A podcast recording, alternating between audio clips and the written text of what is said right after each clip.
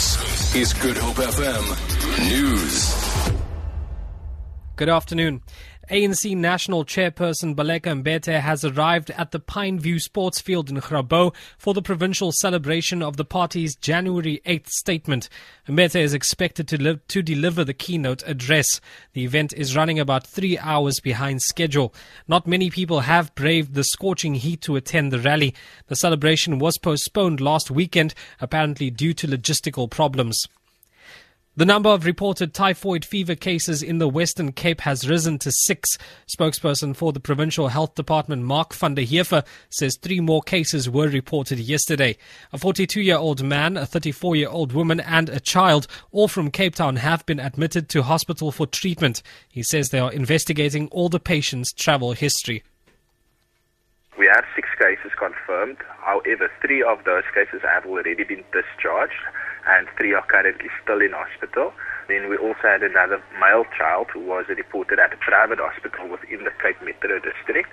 We await further confirmation on his um, history, but from our interim reports, it does look like he had travel history to India. Van der says there is no need for concern as sporadic cases are reported in all provinces every year. He says the most effective methods of preventing typhoid are by washing hands with soap and water after using the toilet and before handling food, as well as using clean water, clean and safe water. Media personality Gareth Cliff says he does not hold a grudge against television pay channel Mnet. He was speaking during a media briefing in Johannesburg after the High Court in Johannesburg ruled that Mnet must reinstate him on the Idols SA judging panel.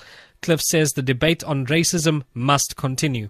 To me, as a broadcaster in South Africa and as an African, Freedom of expression is a fundamental human right that underpins all the other important rights. The ability to access information, the ability to hold the account, uh, to account the powers that be, these are vital things in the healthy development of society.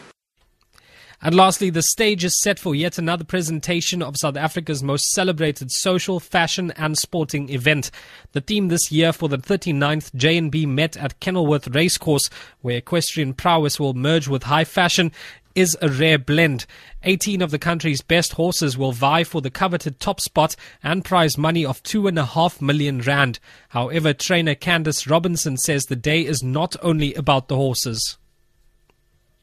It's one of the main events on the Cape Town calendar, um, simply from a, a, a fashion perspective and a social event. Um, you know, they have huge crowds, and for us, you know, from a racing perspective, it's it's one of our biggest days as far as uh, crowd attendance is. Um, yeah, and it's always a great day. You know, everybody's festive and social and dressing up. For Good Hope FM News, I'm Andrik Shea Peterson.